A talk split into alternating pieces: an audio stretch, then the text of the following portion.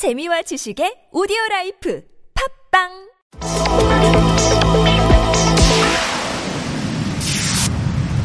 네.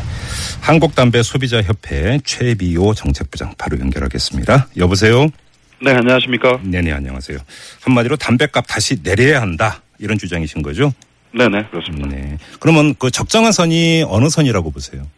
어, 뭐, 이렇게 합의를 좀 봐야 되겠지만, 네. 충분히 내릴 여력이 있습니다. 예를 네. 들어서 뭐, 새로 신설된 594원의 개별 소비세 같은 경우는, 이게 상당히 뭐, 사치품에 해당하는 경우에만 이제 적용되는 세율인데요. 네. 이 역진성을 이 부분도 해소하겠다고 했는데, 이것도 역시 효과가 없는 것. 그러니까 네. 적어도 한 600원 정도 낼수 있는 충분히 여력이 있고요. 예. 국민건강증진기금 같은 경우에 이렇게 말썽이 좀 많은데요. 음.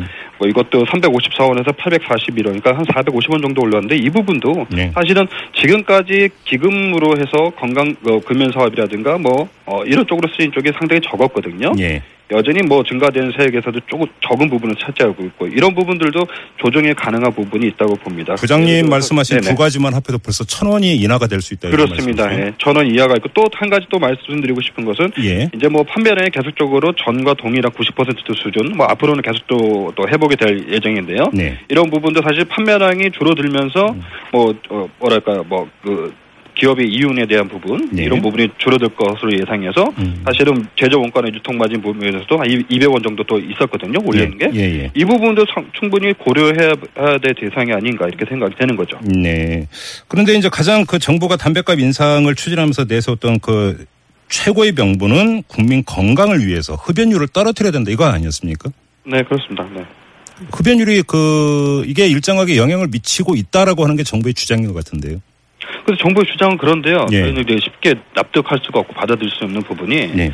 일단 정부에서 발표하는 것처럼 이미 다 판매량이 회복이 됐습니다. 네. 판매량이 회복됐다는 것은 그만큼 흡연율이 고착화됐다는 얘기거든요. 그러니까 흡연율이 계속적으로 반등을 하고 있고 금방 이제 흡연율이 원상 복귀할 가능성이 가장 크고요. 예. 또 그다음에 뭐 정부에서 발표하는 것처럼 성인 남성 흡연율이 40% 밑으로 내려왔다고 하는 것은 음. 사실은 2010년도 하반기에 보건복지부에서 발표한 어, 하반기 성인 흡연 실태 조사가 있었거든요. 예. 그때도 39.6%로 이미 줄어섰다고 또 발표한 적이 있었어요. 그러니까 음. 아, 그 전에도 40%로 내려갔던 성인 남성 흡연율이 예. 어떠한 이런 담배값 인상의 결과로 또 이- 아주 급감한 것처럼 얘기하는 것은 음. 정부 통계에 대해서 혼선을 주고 있고 그런. 것들을 뭐 지금 믿고 있, 예, 예. 부장님께서 지금 말씀하셨으니까 네네. 좀좀 더 그 자세히 들여다볼 필요가 있을 것 같은데요. 저희 네네. 제작 저희 제작진이 기획재정부하고 통화를 했어요. 네네네. 그랬더니 기획재정부의 주장이 뭐냐면 청소년 흡연율 같은 경우는 2014년 9.2%였는데 담배값 네네. 인상되고 나서 2015년에 7.8%로 떨어졌고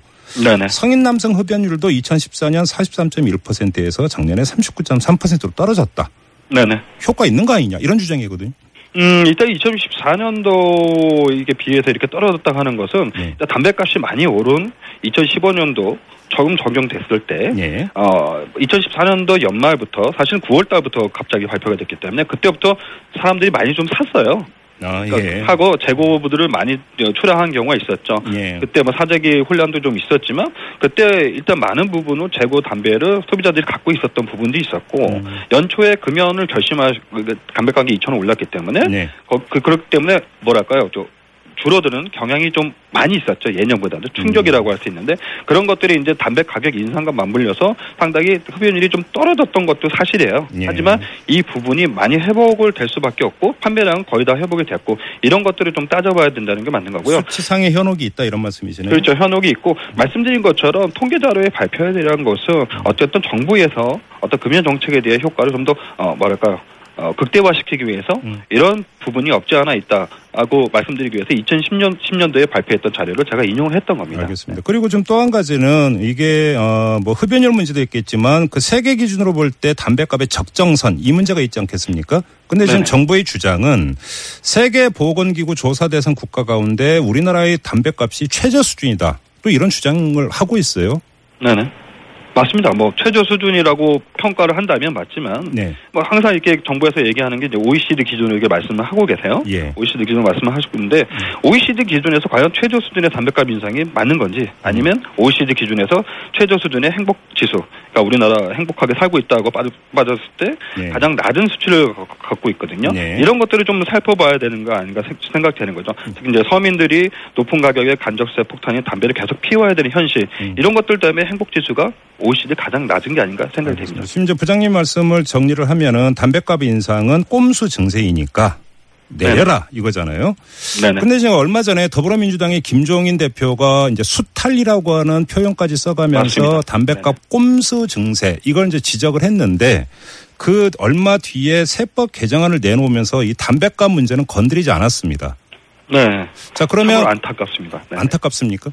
네, 이게 정말 놀랄 일인데요. 예. 이게 우리가 잠깐 기억을 되듬어, 되듬어 보면 예. 2014년도에 이제 담배값 인상한다고 개- 계속 군부를 짚었을 때 네. 그때 사실은 어 야당 지금 뭐 더민주당이면 그때 민주당이라든가 이쪽에서 사실은 맞바꿔 치기를 했던 거와 마찬가지죠. 담배 그때 세금이 어떻게 어떻게 됐건 정치 쟁점화되는 거에 의해서 계속 우려를 표현을 했던 거예요. 예. 그래서 국회 선진화법이라든가 이런 거에 밀려서 음. 어 야당에서도 반대하는 의원들이 거의 없었던 걸로 알고 있거든요. 예, 예. 이게 그냥 통과가 되면서 네네. 여러 가지 담배 관련한 세법들이 계속 개정이 됐거든요. 네네. 이런 것처럼 지금 법인세 관련해서 여러 가지 이런 것들 정상적으로 되돌리겠다고 하는 뭐 예를 들어 김종인 대표가 얘기한 것처럼 이런 네. 것들이 왜 말만 하고 이것을 어, 움직이지 않느냐 이런 거에 대해서 오히려 더 야당 쪽에도 불만이 더 많은 것도 사실이고요. 네. 이런 것들이 정치 쟁점화해서 서로 맞바꿔주게 하는 거 이제는 국민들이 가만히 있지 않을 겁니다. 그런데 진짜 이 담배값을 그 인하하기 위해서는 사실은 세법을 손을 봐야 되는 것 아니겠습니까? 현실적으로. 그럼 국회가 네네. 나서야 되는 건데 맞습니다. 야당의 이런 태도에서 과연 담배값 인하를 끌어낼 수 있겠어요?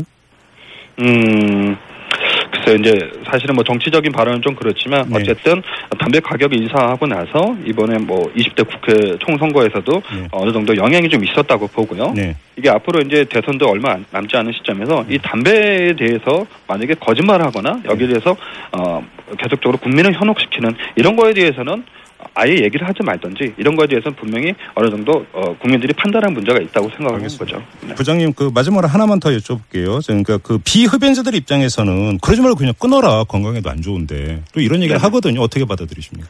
어, 너무 단순하신 것 같아요. 어, 사실은 끊고 싶은 분들이 더 많은 것도 사실이고 담배를 예. 피시는 분들도 하루에도 몇 번씩 끊겠다고 생각하지만 네. 어, 4,500원이 여전히 주고 있는 음. 어, 기대 가치 음. 거기에 대해서 어, 흡연자들이 쉽게 포기를 못하는 것도 사실입니다. 예. 4,500원 가지고 국내에서 할 수 있는 부분이 거의 없거든요. 짜장면 한 그릇도 먹기 힘든데 음. 하지만 이런 것들이 서민은 이 애용할 수밖에 없고 예. 또 계속적으로 이런 것을 이용할 수 있는 분들에게 쉽지 않은 문제예요.